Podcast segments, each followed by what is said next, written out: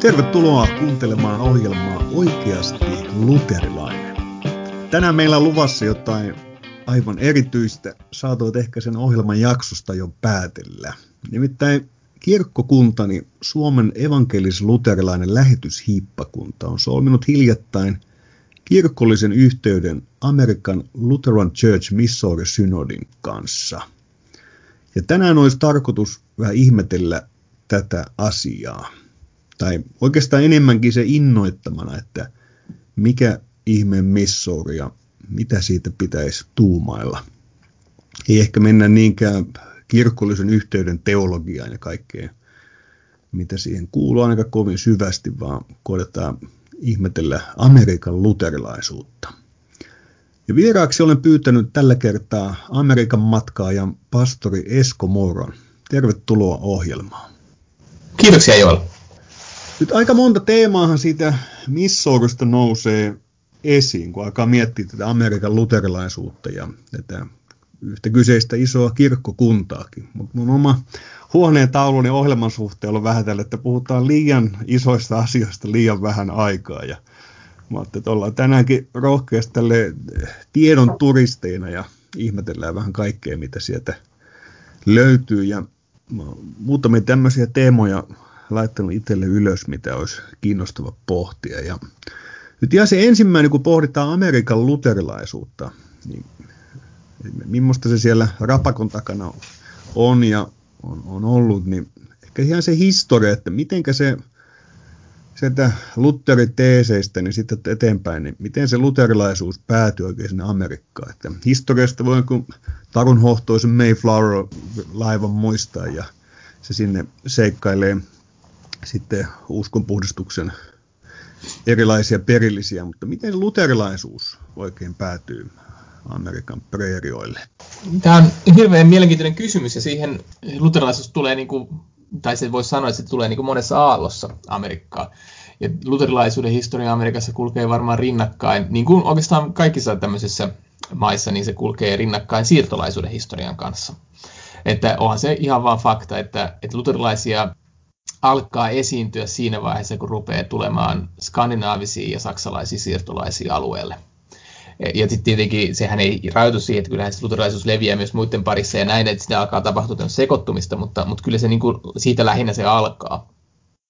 Ja amerikkalaiseen kertomukseen tietenkin sen kansakunnan synnystä, ja ei se nyt tietysti pelkkää fiktiotakaan ole, niin sehän on hyvin englantilaispohjainen valtakunta, että se lähtee liikkeelle uudesta Englannista ja, ja Virginiasta, jotka kummatkin on englantilaisia siirtomaita ja, ja siihen amerikkalaiseen varhaiseen identiteetin muodostukseen kuuluu just se, että lähdetään Englannista ja aika paljon lähdetään nimenomaan myös uskonnollista vainoa pakoon. Siis nämä, nämä, tota, nämä kongregationalistit ja puritaanit, jotka sitten tulee Amerikkaan. Niin 1700-luvulla varmaan luterilaisia alkaa ilmaantua enemmän, ennen kaikkea sinne itärannikon, itärannikon osiin. Pennsylvania oli aikanaan se sellainen, minne sitten tuli paljon myös luterilaisia siirtolaisia. Ja kyllähän sitten tuonne niin siis Kanadan itärannikolle ja myöskin sitten uuteen Englantiin ilmaantui saksalaistaustaisia siirtolaisia. Nämä toi mukanansa heidän versionsa luterilaisuudesta. Ja sehän on sillä lailla jännä, että, että näissä tavallaan myös näkyy tietynlaisia kerrostumia, ikään kuin voi ajatella sillä lailla, että, että, että se millä, millä tavalla lähdetään tai mikä se tilanne on siellä lähtömaassa ollut, niin sitten niin usein sit sen kanssa tullaan Amerikkaan, ja se saattaa Amerikassa vähän niin kuin jäädä sit siihen, vaikka sitten siellä kotimaassa, vanhassa kotimaassa monet asiat niin kuin kehittyy, ja, ja joko hyvää tai huonoa suuntaan, mutta sitten niin kuin uudessa maailmassa monet asiat vähän niin kuin jämähtää ainakin joksikin aikaa paikalleen. Että et, niin kuin luterilaiset, jotka tuli 1700-luvun aikana, ne tuli niin pääse Saksasta tämmöisiä pietistäjä. Ja, ja niin kuin amerikkalaisessa luterilaisuudessa alun perin oli hyvin tämmöinen pietistinen, pietistinen vaikutus niin kuin saksalaisen pietissin myötä. Ja sitten toinen, mistä me varmaan puhutaan sitten vähän isommin, on tämä tota, 1800-luvun saksalainen muuttoliike sitten, ää, mihinkä sitten liittyy Missouri-synodin syntyminen. Ja siitähän sitten niinku oikeastaan tämä saksalainen tai tämä amerikkalainen luterilaisuus tosissaan lähtee niinku kasvamaan. Ää, 1800-luvun aikana Yhdysvaltoihin tulee Euroopasta nyt pääasiassa valtavia määriä siirtolaisia, ja sitä ei ehkä usein ymmärretäkään. Siis niin kuin populaarikulttuuri Amerikassa ja mitä suomalaisetkin katsoo elokuvia ja televisiosarjoja tällä lailla, niin niissä näkyy usein nämä ensimmäiset siirtolaiset Englannista. Ja sitten sen jälkeen usein irlantilaiset nostetaan tämmöisenä suurena siirtolaisryhmänä esille. Mutta itse asiassa kaikista näistä siirtolaisryhmistä, mitä Amerikassa on tänä päivänä, tai ihmisistä, jotka voi niin kuin jollain lailla jäljittää niin kuin omat sukujuurensa johonkin, niin saksalaiset on kaikkein suurin ryhmä. Eli saksalaisia tulee 1800-luvun aikana tosi paljon Saksasta Yhdysvaltoihin. Ja he asettuu asumaan pääasiassa keskilännen alueelle, siis näihin, näihin osavaltioihin, ei nyt ihan kaikkiin näihin swing stateihin, mitä nyt mekin ollaan seurattu Amerikan pressanvaaleissa, mutta jonnekin just Michiganiin ja, ja Illinoisiin, Indianaan, Nebraskaan, Iowaan, kaikkiin näihin tällaisiin keskilännen ja tietysti Missouriin sitten kanssa. Eli se Amerikka asutetaan sillä tavalla, että itärannikko on pääasiassa, ei se nyt tietenkään täynnä ole, mutta semmoinen viljelykelpoinen, helposti raivattava maa on otettu käyttöön. Ja sitten samalla myös, myös niin kuin valtiovalta suosii sitä siirtolaisuutta länteen, koska halutaan niin kuin ottaa haltuun näitä, näitä tota, alueita ja tehdä niihin niin kuin infrastruktuuria. Ehkä voisi lyhyesti ottaa kiinni siitä, että miksi he siis lähtevät Saksasta. Ilmeisesti ongelmia oli ja liittyy uskonnonvapauskysymyksiä luterilaiseen identiteettiin ja ongelmiin valtiovallan kanssa, mutta pystytkö tätä lyhyesti avaamaan, että mistä siinä on kyse? Joo, no siis miksi lähdetään Saksasta on varmasti monisyinen kysymys ollut näille ihmisille.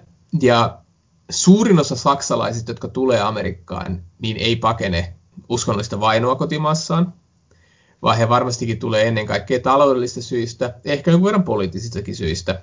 Siis Saksa ei ollut siihen aikaan suinkaan se, se Euroopan tämmöinen talouden veturi ja rikas, rikas hyvinvoiva maa, vaan se oli aika köyhä. Ja se oli kymmenien valtioiden se oli tilkkutäkki, joka oli myös aika, aika autoritäärinen. Ja, ja monilla ihmisillä oli ihan tämmöisiä niin kuin maailmallisia syitä lähteä Amerikkaan. Oli myös jonkun verran ihmisiä, jotka lähti uskonnollista syistä. Ja he oli usein, saatto tietenkin olla, siis kaikki saksalaiset ei ole luterilaisia, toki sinne tultiin sitten myös monia uudesti kasteja, porukoita ja baptisteja ja tällaisia tuli ää, uuteen maailmaan nimenomaan pakoon tämmöistä niin kuin valtakirkollisuutta. Mutta sitten myös oli tu, niin sanottuja tunnustuksellisia luterilaisia, ää, rupesi pakeneen Saksasta Amerikkaan. Ja siinä siis syy oli se, että, että Saksassa oli osassa Saksaa, siis Preussissa ennen kaikkea, joka oli suurin näistä valtioista, niin oli tämmöinen uskontopolitiikka. Puhuttiin Preussin unionista, jossa siis äh, vähän niin kuin uskonpuhdistuksen kunniaksi, siinä oli uskonpuhdistuksen 300-vuotisjuhlat ollut 1800-luvun alussa, ja sitten Preussissa keksittiin, että nyt tämän uskonpuhdistuksen 300-vuotisjuhlan kunniaksi, niin, niin tota, pannaan kalvinistit ja luterilaiset yhteen kirkkoon. Et ajatellaan, että nyt kaikki protestantit yhdistyköön ja ja tulee tällainen niin vahva protestanttinen kirkko. Ja tämä ei, ei sitten mennyt, ei mennyt kaikin osin ihan niin kuin vapaaehtoispohjalla tietenkään. Se nyt ei ollut muutenkaan sen ajan tyyli.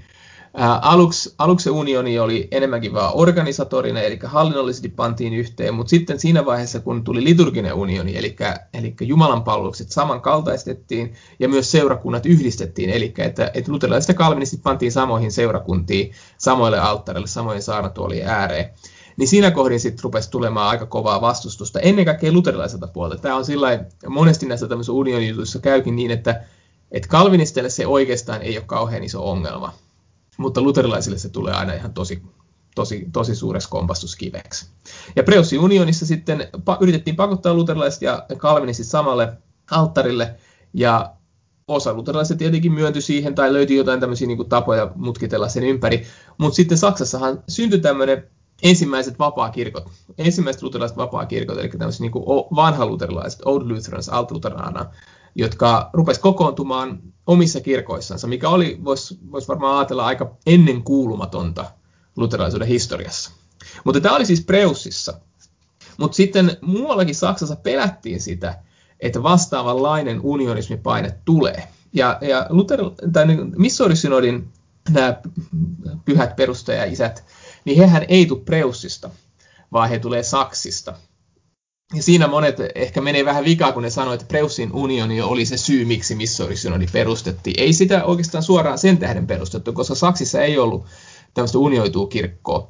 Mutta, mutta siellä oli pelko siitä varmaan, että, että samanlainen tulee, ja kai se semmoinen, niin kuin voisi sanoa, semmoinen ilmapiiri oli sen tyyppinen, säteili Preussin myötä, sen vaikutusvallan myötä, kulttuurisen vaikutuksen myötä myöskin Saksiin, että oli sellainen tunne siitä, että, että, että niin kuin luterilaisia työnnetään ahtaalle, se olisi niin kuin aitoa luterilaisuutta pyritään hukuttamaan. Ja sitten siihen liittyy vielä ihan tämmöisiä niin henkilökohtaisia, voisiko sanoa, niin kuin kriisejä tai skandaaleja. Eli jos Missouri-synodin historiaa ajatellaan, niin siellä ehkä niin kuin se, se, se ydinjoukko saksalaisia, jotka tuli Saksista sitten Amerikkaan, niin he lähti sen takia, että et, et Saksissa oli tämä Martin Stefan-niminen, erittäin voisi sanoa karismaattinen tunnustuksen luterilainen kaupungin pastori. Ja sitten hän joutui vaikeuksiin sen oman kirkollisen esivallan kanssa, sen oman niin kuin paikallisen politiikan kanssa, e, ja joutui niin kuin siellä huonoon huutoon. Ja luterilaiset, jotka oli niin kuin tämän Martin Stefanin julistuksen ja, ja, ja niin kuin sieluhoidon vaikuttamia, tai hänen, voisiko sanoa niin kuin hänen seuraajiaan, niin he kokivat, että tässä nyt niin kuin evankeliumia vainotaan, ja, ja tota, oikealle kristillisyydelle, oikealle luterilaisuudelle ei anneta tilaa täällä, ja sitten ruvettiin valmistelemaan tätä Amerikkaa muuttoa, jonka sitten lähdettiinkin lopulta kahdella, kahdella isolla laivalla. Joo, mielenkiintoista historiaa kyllä. Et jos nyt hypätään tämän niin kuin lähemmäs nykyaikaa, mutta jotain vähän ottaa varmaan vauhtia historiasta nimittäin, kun hiippakuntakokouksessa käytiin läpi tätä kirkollisen yhteyden sopimusta ja, ja julistusta, niin, niin siellä meillä luettavana oli Missor Synodin, tämän kirkkokunnan presidentin kaunis kirje meidän kirkostamme ja yhteydestä ja yhteisestä perustasta, jolle rakentaa. Ja siitä tuleekin tämä kysymys, että hetkinen, miksi kirkkokunnan johtaja on Mr. President? Ja nyt niin kuin historiasta tämmöinen kuin karvalakkimalli itselleni on jäänyt, jäänyt mieleen, että, että siellä on joku piispa, jolla menee sitten, miten se sanoisi, vähän lähtee hommat lapasesta ja tulee elämänvaelluksen ongelmia ja lopulta päädytään siihen, että kaveri väidetään äh, joessa alaspäin pois ja sen koommin ei ole piispaa nähty. Mutta pystytkö tästä avaa tätä historiaa, että mitä, mistä siinä on, on kyse ja tästä jonkinlainen semmoisen karvalakkimallin antaa. Ehkä mä joskus miettinyt, että se pitäisi olla tämän ohjelman nimi, että luterilainen karvalakki. Mitä siinä oikein tapahtuu? No tämähän on niin kuin, tietysti joskus aina puhutaan siitä, että, että tarinallistaminen tai asioiden pukeminen tämmöisiin niin yksinkertaisiksi tarinoiksi, se, se niin kuin on, on huono ilmiö, että se yksinkertaistaa monimutkaisia asioita liiankin paljon, mutta nyt karvallakin hengessä varmaan me voidaan tehdä näin ja ymmärtää se, että, että, että varmasti tämä on monisyisempi juttu. Mutta tällä lailla varmaan niin Missouri-synodin historiaa lyhyesti kerrottuna, niin se olisi nimenomaan niin, että ne saksilaiset emigrantit, ne, ne saapuvat Missourin alueelle. Se on Perry County, se, se piirikunta, mihinkä, mistä he on ostaneet maata itsellensä. Ja ne on maanviljelijöitä pääasiin. Ja tota, rupeavat siellä viljelemään maata, ja he elävät tämmöisessä niin siirtokuntatodellisuudessa, eli jonkinlainen tämmöinen niin kuin yhteen hiileen puhaltaminen, missä on niin kuin yhteinen kassa ja, ja tota, farmit pitää huolta toisistaan. Ja siellä on niin kuin tämmöinen yhteisö, niin kuin saksalaisten siirtolaisten yhteisö. Ja tietenkin siinä uskonnollisuus on myös, myös aika voimakkaasti yhdistävä tekijä, koska nämä, siis näähän on niin kuin kuitenkin muutama sata siirtolaiset, nämä niin kuin tietenkin siihen yleisen siirtolaisvirtaan nähden nämä on vain pieni joukko, mutta heitä motivoi ennen kaikkea, kaikkea tämä luterilaisuus. Ja sen pitkän laivamatkan aikana, mikä on, mikä on kuljetus Saksasta Amerikkaan, niin sen laivamatkan aikana tämä Martin Stefan on vihitty piispaksi. Eli siellä on käyty tämmöistä vähän teologista konferenssia. Siinä on esimerkiksi niin ollut tämä myöhemmin hyvinkin kuuluisa CFV Walter ollut Stefanin kanssa, ja he on niin kuin siellä tullut siihen käsitykseen, että, että, että kirkollisen jatkuvuuden ja tämmöisen kirkollisen identiteetin kannalta on välttämätöntä, että meillä on oltava piispa. Et, et me ei voida olla siellä uudessa maailmassa, me ei voi olla todellinen isien kirkko, jos meillä ei ole piispa. Ja tämähän on aika iso homma tietysti, koska siis nämä jättää taakse koko sen tunnetun ja turvallisen ja, ja niin traditionaalisen kirkollisen rakenteen ja menee uuteen maailmaan. Ja niin kuin se kysymys on se, että ollaanko me edes oikea kirkko, kun me sinne mennään. Ja ne tulee siihen tulokseen, että Martin Stefan pitää vihkiä piispaksi. Ja, ja näin tehdään, ja sitten, sitten ähm, siellä siirtokunnassa ensimmäisten vuosien aikana eletään vähän karuissa oloissa, että siellä on niin tällaista perusmaanviljelykseen liittyvää ongelmaa ja, ja tota, talot ei valmistu ajoissa ja vilja ei kypsy niin kuin pitäisi ja kaikki on vaikeita järsyttää ja tota, hapankaalia ei saa riittävästi.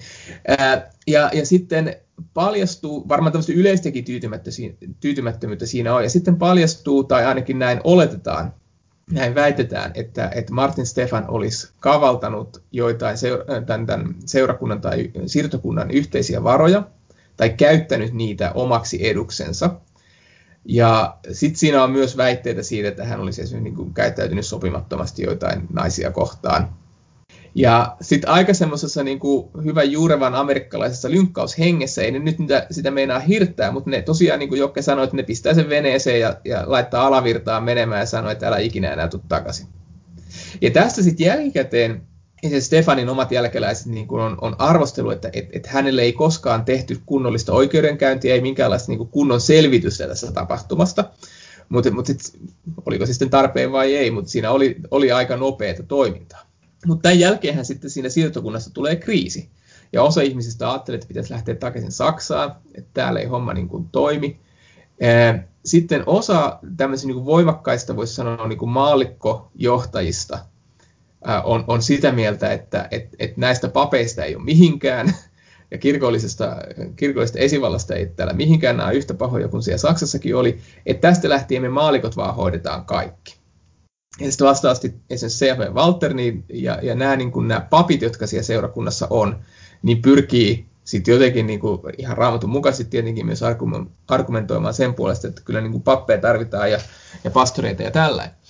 Ja, ja voisi sanoa, että se ehkä niin kuin siinä olosuhteessa, missä oltiin, niissä, niissä varsin kriisitunnelmissa, niin Missouri-synodin sisällä, tai se ei ollut siinä vaiheessa meidän mikään Missouri-synodis, vaan se oli tämmöinen pelkkä siirtokunta, mutta sen sisällä niin kuin löydetään tämmöinen kompromissi, ehkä sitä voisi näin nimittää, että et, et se, se omaksuu kirkollisen järjestyksen, jossa kyllä pidetään kiinni tämmöisestä niin kuin luterilaisesta virkateologiasta, niin kuin esimerkiksi se, sen suhteen, että, mitä, että, että pappi johtaa Jumalan palveluksen tai että, että tarvitaan pastori saarnaamaan, kastamaan ja jakaa ehtoollista ja näin edelleen. Eikä tämmöinen pastorin viran niin kuin jumalallinen asetus ja, ja merkitys eh, tunnustuksen mukaisestikin niin kuin säilytetään. Mutta sitten kirkollisessa struktuurissa omaksutaan semmoinen varsin, miten se nyt sanoisi, no hieno nimi sille on kongregationalistinen, kongregationalistinen kirkokäsitys. Ja jos on se kirkokäsitykset nyt sanoo, niin niitähän on tavallaan kolme pääuomaa. On tämä Suomessa yleisempi episkopaalinen, eli piispallinen järjestys, sitten on meille varsin tuntematon, mutta esimerkiksi Brittein saarella tuttu presbyteerinen järjestys, ja sitten on tämmöinen vielä siinä toisen päädyssä tämä kongregationalistinen järjestys. Siinä ajatellaan, että jokainen seurakunta on tiettyjen kristittyjen ihmisten yhteenliittymä jotka niin kuin kristityt ihmiset liittyvät yhteen, ja se seurakunta sitten antaa tietylle henkilölle valtuutuksen toimia heidän pastorinaan. Tämä on niin kuin Missorin, vanhassa missorilaisessa virkateologissa tämä delegaatioajatus on aika vahva, eikä, eikä että et, et, ne on niin yhteisen pappeuden tai niin kuin seurakunnan yhteisen uskon kautta he delegoivat tai uskovat vallan, avaintevallan käyttöön, joka kaikilla muuten olisi kyllä, mutta järjestyksen vuoksi on hyvä, että vain yksi sitä käyttää, niin se annetaan niin kuin pastorille. Ja sitten seurakunnat tulevat yhteen niin kuin toisten seurakuntien kanssa vähän samalla ajatuksella. Että, että monta seurakuntaa tulee yhteen ja vapaaehtoisesti ähm, muodostavat jonkinlaisen tämmöisen yhteistyörakenteen, jota nyt sitten Amerikassa kutsutaan synodiksi. Ja sen synodin johtoon nämä seurakunnat voi asettaa jonkun pastori, jota, jota he sitten kutsuu presidentiksi. Mutta siinä ei ole sellaista ajatusta niin kuin piispasta tämmöisenä vihittynä niin kuin virkana, joka, joka kaitsee niin kuin jumalallisen käskyn nojalla näitä seurakuntia, vaan siinä on enemmänkin se, että et, et seurakunnat oman toimintansa edistämiseksi luovat tämmöisen niin kuin yhteisen rakenteen ja hankkivat sille jonkinlaisen johtajan. Sen takia niitä ei kutsuta piispoiksi, vaan niitä kutsutaan presidenteiksi. Ja, ja näin. Et se on tällainen niin kuin hyvin voimakkaasti alhaalta ylöspäin rakentuva, tämmöinen varsin, voisiko sanoa varsin tämmöinen demokraattinen järjestelmä. Ja tässä, tässä täytyy sanoa, että siis tätä, tätä rakennetta kyllä arvosteltiin joidenkin kirkkokuntien taholta. Esimerkiksi, tämähän nyt on yksi aika tunnettu juttu, esimerkiksi tämä, niin kuin, tämä Wilhelm Löhe, joka on Suomessa ehkä tuttu tästä Jumalan puutarhakirjasta ja, ja diakoniatyön edistäjänä, mutta oli myös erittäin voimakas lähetysmies, ja Löhehän lähetti siis Amerikkaan tosi paljon pappeja, vaikka ei itse käynytkään koskaan siellä, mutta siis Löhe oli, voisi sanoa, että, että Wilhelm Löhe oli aivan keskeinen, aivan täysin keskeinen hahmo koko Missouri-synodin alkuhistoriassa ja sen niin kuin, siinä, että se kasvoi isoksi kirkkokunnaksi. Ja Löyhehän itse sanoi tästä, niin kuin, tästä kongregationaalisesta järjestyksestä, hän niin kuin pelkää, että tässä amerikkalainen demokratia ihanne on niin kuin tunkeutunut kirkkoon ja on muuttanut sen kirkkokäsityksen tai virkakäsityksen toiseksi. No, amerikkalaiset tietenkin sanoisivat, että näin ei ole käynyt, mutta, mutta, mutta voi sanoa, että tätä on niin kuin kritisoitu kyllä jo silloin varhaisessakin vaiheessa. Miten arvioisit sitä presidentin nykyistä virkaa kirkkokunnassa. Et jossain määrin, kun me katsotaan vaikka historiaa ja ollaan tässäkin ohjelmasarjassa pohdittu, että miten nyt vaikka milloinkin se tarkoitetaan diakonilla.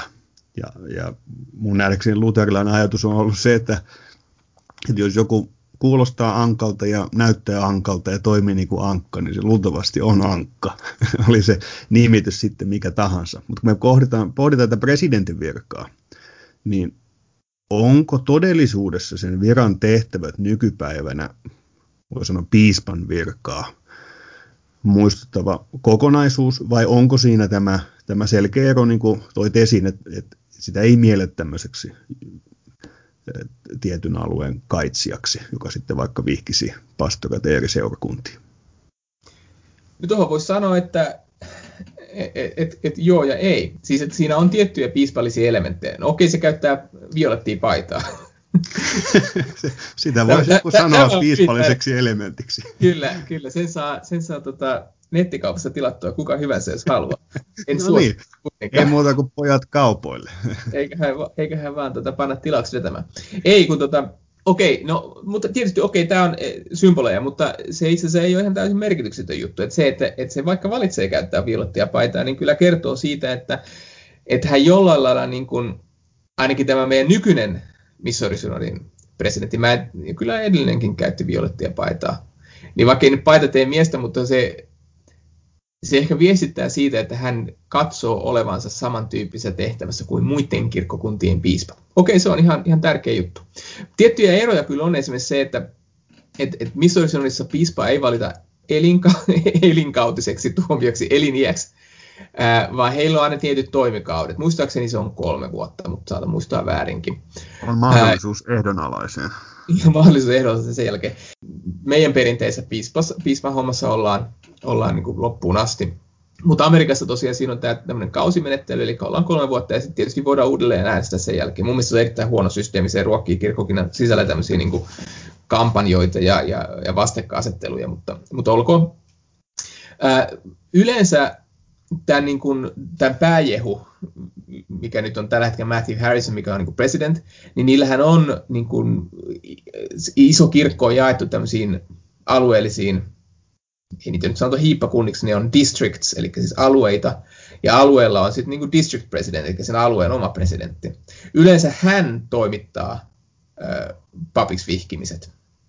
Eli siellä on käytännössä, se, se, teologian tasolla sitä ei sanota, että se on välttämätöntä suinkaan, mutta käytännössä toimitaan niin, että, että aina tämmöinen niin district president on, on siellä vihkimässä uudet papit. Kaitsemisen suhteen No se on sellainen asia, missä jonkun verran aina niin tietysti riippuu siitä, että kuka tekee, kuka on siinä tehtävässä. Jotkut huokuu tämmöistä sieluhoidollisuutta ja he tietenkin hoitaa tätä tointaan kaitsijana, mutta joskus on aika useinkin oikeastaan arvosteltu näitä district presidenttejä, ja, ja että et he muistuttavat enemmän niin toimitusjohtajaa tai tämmöistä niin toiminnanjohtajaa enemmän kuin paimenten paimenta. Varmasti siellä on niin, että et, monella papilla ei ole sellaista suhdetta omaan presidenttiin jota voisi kuvata tämmöisen niin kaitsemissuhteeksi. Et, ja siinä on, siinä on oma asiansa. Toinen sitten tietysti on, on tämän papin sieluhoidon ohella myös on tämä niin seurakuntien kaitseminen, ja totta kai näillä presidenteillä on paljon neuvoa antavaa valtaa, ja voisi sanoa niin kuin arvovaltaa, tämmöistä auktoriteettia, varsinkin jos he on tunnettuja tai jotenkin luotettavia hahmoja. Mutta tämän kongregationalistisen kirkkorakenteen tähden esimerkiksi synodin presidentillä tai district presidentillä ei ole valtaa niin kuin suoraan kajota yksittäisen seurakunnan sisällä tapahtuviin asioihin. Eikä se ei voi niin kuin tulla sisään ja sanoa, että nyt kuulkaa täällä loppuu tämä touhu, vaan, vaan se on jokainen seurakunta on niin kuin itse itseään säätelevä. Ainoa, mitä oikeastaan, niin kuin jos, jos niin kuin vedetään kova kovaa vasten, niin ainoa, ainoa, minkä district president voi tehdä, on se, että se erottaa jonkun seurakunnan synodista. Eli sanotaan, että te ette enää ole meidän synodin osa. Se on vähän niin kuin voisi ajatella sillä, että jos olisi tuomari, jolla ei ole mitään muita rangaistuksia kuin kuoleman rangaistus, niin siitä käytännössä seuraa valitettavasti Amerikassa usein se, että et, et, et nämä on vähän niin kuin hampaattomina, tai ne koetaan hampaattomiksi nämä presidentit, että ne, niillä ei ole niin kuin sellaista niin kuin arsenaalia puuttua mihinkään väärinkäytöksiin seurakunnissa joita valitettavasti isossa kirkokunnassa kyllä tapahtuu. Mm. Se, jotkut seurakunnat kohtelevat omaa pappiaan erittäin huonosti tai, tai jotain muuta saattaa tapahtua, tai niin kuin teologisia ongelmiakin, mutta niihin niin kuin ei pystytä puuttumaan muuten kuin tietysti suosuttelemalla tai sitten viime kädessä erottamalla se koko seurakuntasynodista. Ja käytännössä presidentit ei halua tehdä sen tyyppisiä ratkaisuja, ei mm. kukaan se pressa, joka potkas ton kaupunkiseurakunnan pihalle. Niin. Joo. Mutta mielenkiintoinen tuo havainto siitä, että saman virkanimikkeen sisällä voi rakentua kirkkokunnassa hyvin erilaisia todellisuuksia, että vaikka tämä district president, että niin voidaan kysyä, että onko se lähempänä ohjaaja vanhusta vai hallintojohtajaa. Ja miten se sitten eri kirkkokunnissa, eri yhteyksissä tämän, tyyppiset virat sitten rakentuu. Se on mielenkiintoinen asia.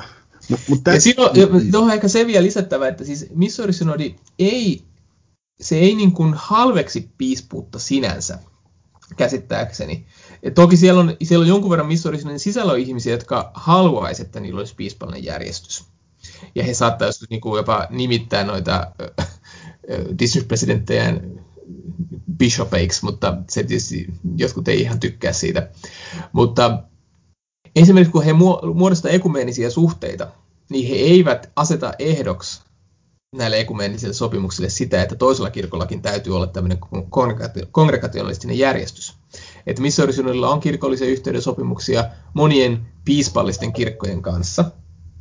Ja, ja tota, se osoittaa sen, että, että kysymys ei tässä ole opillisesta niin kuin tämmöisestä kiveen hakatusta, dogmaattisesta eh, ratkaisusta, vaan enemmänkin he, he antaa niin kuin, että heillä on paljon ymmärrystä siihen, että et, et kirkollisen järjestyksen alueella on, on monia mahdollisuuksia, jotka voidaan toteuttaa.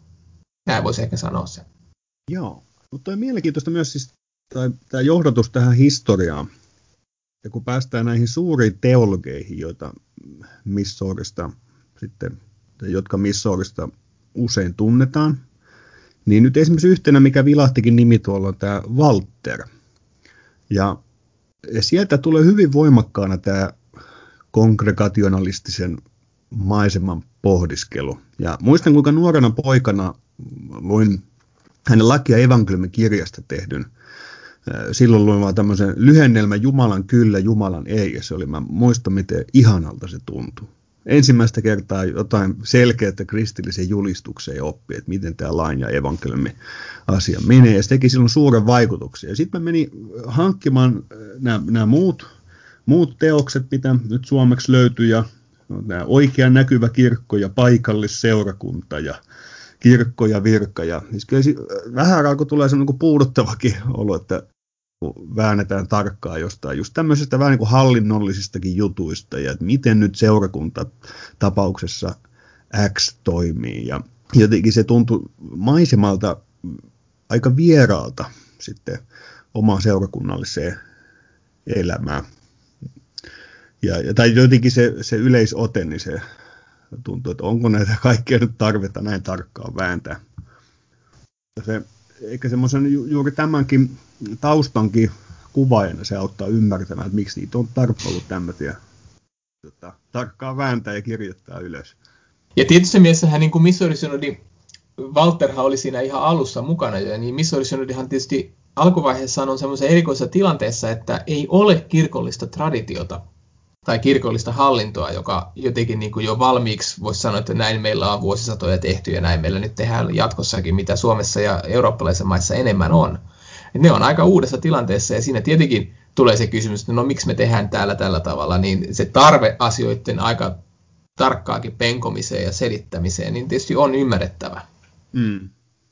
No, Mutta mut nämä teemat nousee, jos me nostaa tämä, tosiaan Waltler nyt mainittiin, ja, ja toinen tämmöinen sit suuri teologi, joka usein tuodaan Missourista esiin, on tietysti Franz Pieper.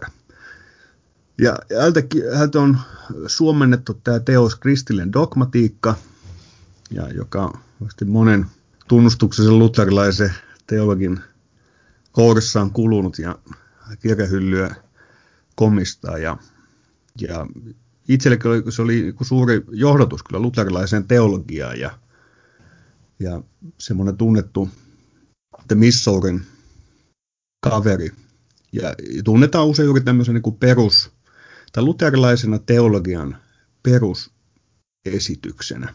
Ja mä olen tässäkin sarjassa jossakin sivulauseessa sanonut Piipperistä, ehkä kohdistuu Walterinkin jossain määrin. Tämä tietysti vähän niin kuin tuntuu, tuntuu ehkä harmillisen lähtee tämän niin negaation kautta, että mikä siinä, siinä on suhteessa näihin kavereihin. Mutta jotenkin se, jos sitä yleistä taas, miten he lähestyy teologiaa, vinkkeliä maisemaan kirkon elämää, niin nämä mainitut kysymykset tästä niin kuin seurakunnan oikeudesta ja, ja tietystä jumalasta oikeuksista, mikä, mikä kuuluu kristitylle ja seurakunnan, ne on niin kuin vahvasti esillä. Ja tämä kirkko-oppi sitä myötä tietysti, tietysti korostuu.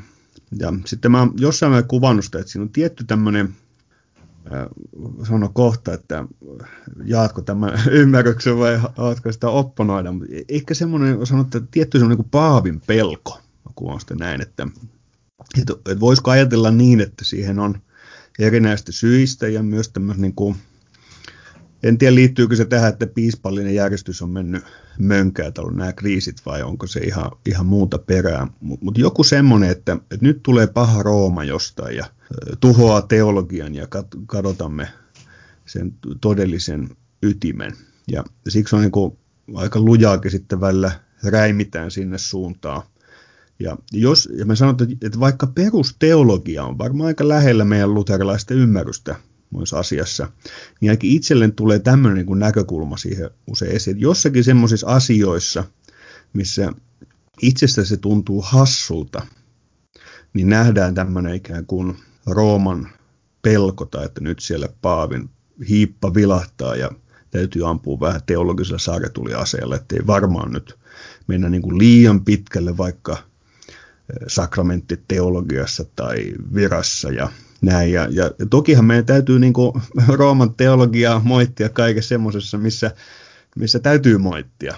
Sehän nyt on tietysti selvä asia, mutta, mutta sitten ikään kuin jossakin semmoisissa asioissa, missä ei olisi tarvetta nähdä tämmöistä Paavin peikkoa, niin semmoinen ehkä nähdään. Tämmöinen vaikutelma mulle on joskus näistä kavereista tullut. Mitä tästä sanoisit?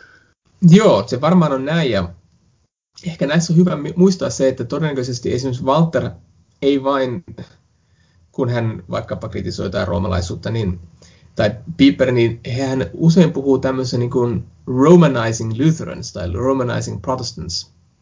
Eli tietyssä mielessä voi sanoa, että, että usein ehkä se suurempi huoli on tämmöisistä niin kuin luterilaisista tai yleensä protestanteista, jotka jotenkin on niin kuin nojallaan siihen suuntaan. Että ei ehkä niin kuin ajatella sieltä, että se Rooma nyt hyökyy heti ovesta sisään meille. Ja siis Walter on äärimmäisen sieluhoidollinen luettava mun mielestäni.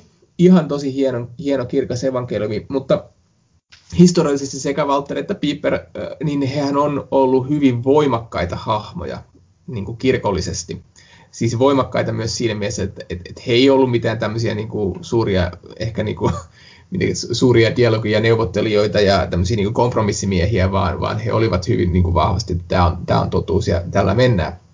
Ja, ja luterilaisuushan, Missourisonin luterilaisuus, sehän joutuu aika paljon riitoihin myös toisten amerikkalaisten luterilaisten kanssa. Ja tämähän niin kuin myös värittää paljon niin kuin tämmöistä niin itseymmärrystä siitä, että he ovat oikea luterilaisuus Amerikassa. Ja kyllä niin tietysti me voidaan aika hyvin yhtyäkin tuohon arvioon, kun katsoo vaihtoehtoja. Mutta, mutta esimerkiksi niin kuin virkaoppi on sellainen, mistä, missä niin kuin aika kovaa jouduttiin vääntää myös muiden, voisi sanoa, aika tunnustuksellisten luterilaisten kanssa. Ja siis jopa tämä, niin kuin, tämä jo mainittu Wilhelm Löhe ja Walterhan, nehän riitautuivat keskenään nimenomaan virkaopista johtuen, eikä Walter oli voimakkaammin tämmöinen kehtaako sitä sanoa matalakirkolliseksi, mutta, mutta Piper, äh, tai tuolla, Lööllä oli sitten voimakkaammin tämmöinen niin jumalallista asetusta korostava virkateologia, ja he joutuvat sinne sitten riitaa. Niin vakavasti niin kuin tiet eros siinä asiassa.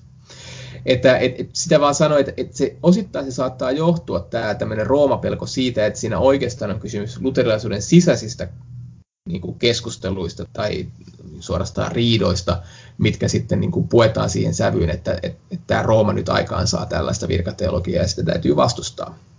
Samaan aikaan kun tämän sanoo, niin on, on kyllä myös muistettava, että, että monessa mielessä Missouri-synodi luterilaisuus oli ja yhäkin on myös voimakkaasti sellaista niin kuin yleisprotestantismia vastaan, semmoista, niin kuin, että kaikki käy ja, ja kädet ilmaan ja hallelujaa, vaan että et, et, et siellä on hyvin vahvasti pidetty kiinni esimerkiksi niin kasteen uudesti synnyttävästä vaikutuksesta ja, ja ehtoollisen reaalipresenssistä ja, ja myös papin viran välttämättömyydestä. Et Missourissa on, on nimenomaan, niin, historiallisesti voisi sanoa nimenomaan niin kuin erittäin vahvasti sitä puolta, kun muussa amerikkalaisessa luterilaisuudessa ja ennen kaikkea amerikkalaisessa protestantismissa on näissä asioissa ollut hyvin paljon semmoinen niin kuin sallivampi ja liberaalimpi suhtautuminen.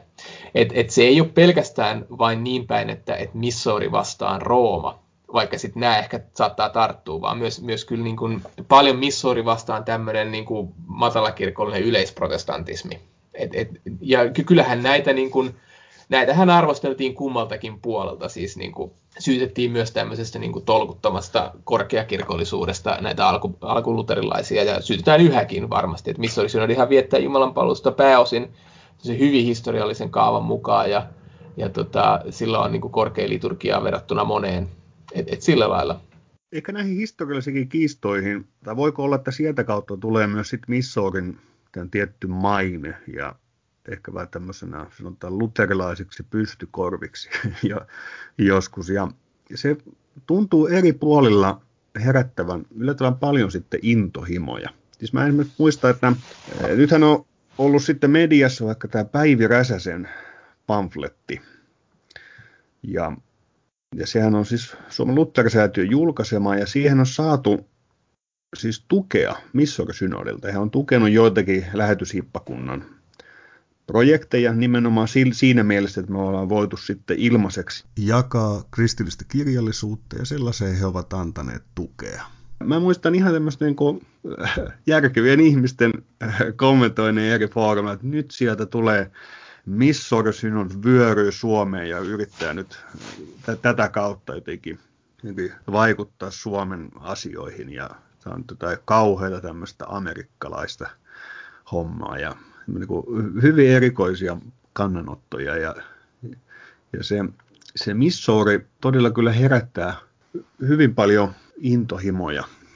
Ja ehkä siitä voi, voi kysyäkin, että meidänkin voisi seurakuntalaisia, jotka miettivät, että mitä tämä nyt tarkoittaa, tämä kirkkolon yhteys tai mitä se ei tarkoita. Ja laitan tuohon ohjelman linkkeihin piispa Risto Soramiehen tekstin aiheesta, mihin voi tutustua, mutta, mutta mitä tästä ajattelet? Tarviiko Amerikan luterilaisia pelätä? Tulevatko he tänne ajamaan omaa agendaansa tai, vai, tai pitääkö heitä ihannoida? Mitä tästä pitäisi ajatella?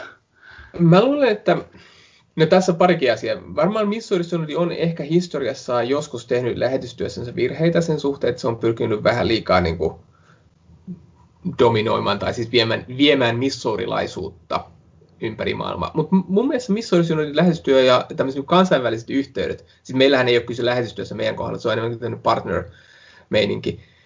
Mun tuntuma on se, että, että he kyllä aika paljon he kunnioittaa paikallisia tapoja, kristittyjä niin kuin ymmärrystä, Ja se on enemmän, että he yrittävät olla tukemassa ja, ja auttamassa paikallisia kristittyjä tekemään kirkoista työtä.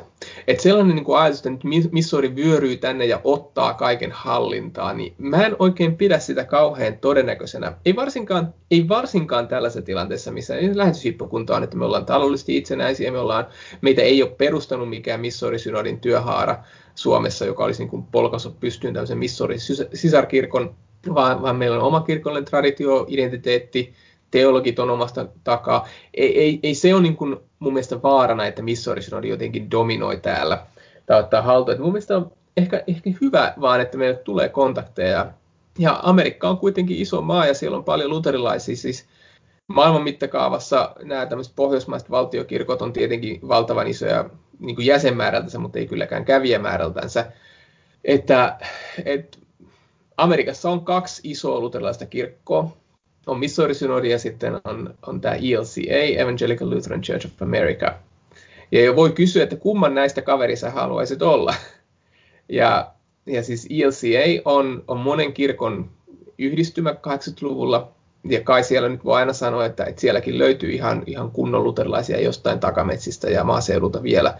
Mutta niin pääsääntöisesti, en mä nyt halua pahaa puhua kenestäkään, mutta ELCA se on, se on tolkuttoman liberaalikirkko. Siis, siis niin kuin sillä, että sinä voi kysyä, että onko tämä kirkko kaikin osin enää ollenkaan kirkko. Et, et jos niin kuin nämä on nämä vaihtoehdot, niin voisi sanoa, että nyt paljon, totta kai me ollaan Missourin kanssa kimpassa ennemmin kuin jonkun muun. Ja varmaan siinä voi olla sellaista niin kuin, tämmöistä niin kuin eurooppalaisille tyypillistä vähän niin kuin hankaluutta suhtautua Amerikkaan tai amerikkalaisiin yleensä että jotkut fanittaa ihan täysillä, että et vitsi se on kyllä hienoa siellä Amerikassa. Ja sitten toiset taas on tämmöisiä niin perus, perus niin kuin vähän nyrpeästi katsovat nenänvarttaan pitkin noita kova äänisiä ja, ja sivistymättömiä jenkkejä, jotka vain ilmestyvät maailman kentille. Ja, ja tota, mutta mutta ei, tuollaiseen ei ole syytä, niin kuin, ei mun mielestä ei noimiseen eikä myöskään tämmöiseen niin kuin ylenkatseeseen. Amerikkalaiset on ihan kivoja ne on mukavia, mukavia luterilaisia tyyppejä siellä ja niihin kannattaa olla yhteydessä. Ne on meidän sisaria ja veli Kristuksessa. Joo, on ollut hienoa rakentaa heidän kanssaan yhteyksiä ja, ja Vissouri Synodhan on myös iso toimija lähetyskentillä kyllä maailmassa hyvin eri, eri puolilla ja sikäli tämä meidän lähetyshiippakuntanakin pienenäkin kirkkona, niin avaa meille paljon ovia sitten maailmaa eri puolille, missä voidaan on mahdollista tehdä sitten mahdollisesti yhteistyötä ja ja näin. Niin tuo on hyvä puoli ottaa esiin, että me ei olla mikään tämmöinen kehitysmaa, minne nyt me kaivataan missorisinodia pelastajaksemme rahakirstuineen. Ää, niin kuin sä sanoikin Jokke, niin hän on antanut meille, itse asiassa ei ole edes, ei ole edes se kirkkokunta itsessään, vaan yksi niiden tämmöinen niin lähetysjärjestö, mutta suunnilleen samoja rahoja kuitenkin. Ne on antanut nimenomaan näihin julkaisutoimiin jonkun verran mutta ei mihinkään tämmöiseen toiminnan pyörittämiseen tai pappien palkkaamiseen tai mihinkään sellaiseen. Mutta mä näkisin varmaan nimenomaan sen, että et, et tästä aukeaa niinku hienosti nämä yhteistyömahdollisuudet. Ei niinkään se, että me nyt niinku koitetaan saada missorilaisia rahoja ja teologeja tänne, nyt Suome edes oppiskaan millään turhaa, mitä tänne on pyytää. Mutta, mutta siis se, että me voidaan yhdessä heidän kanssaan esimerkiksi lähetyskentillä tehdä yhteistyötä, se on hirveän hieno mahdollisuus.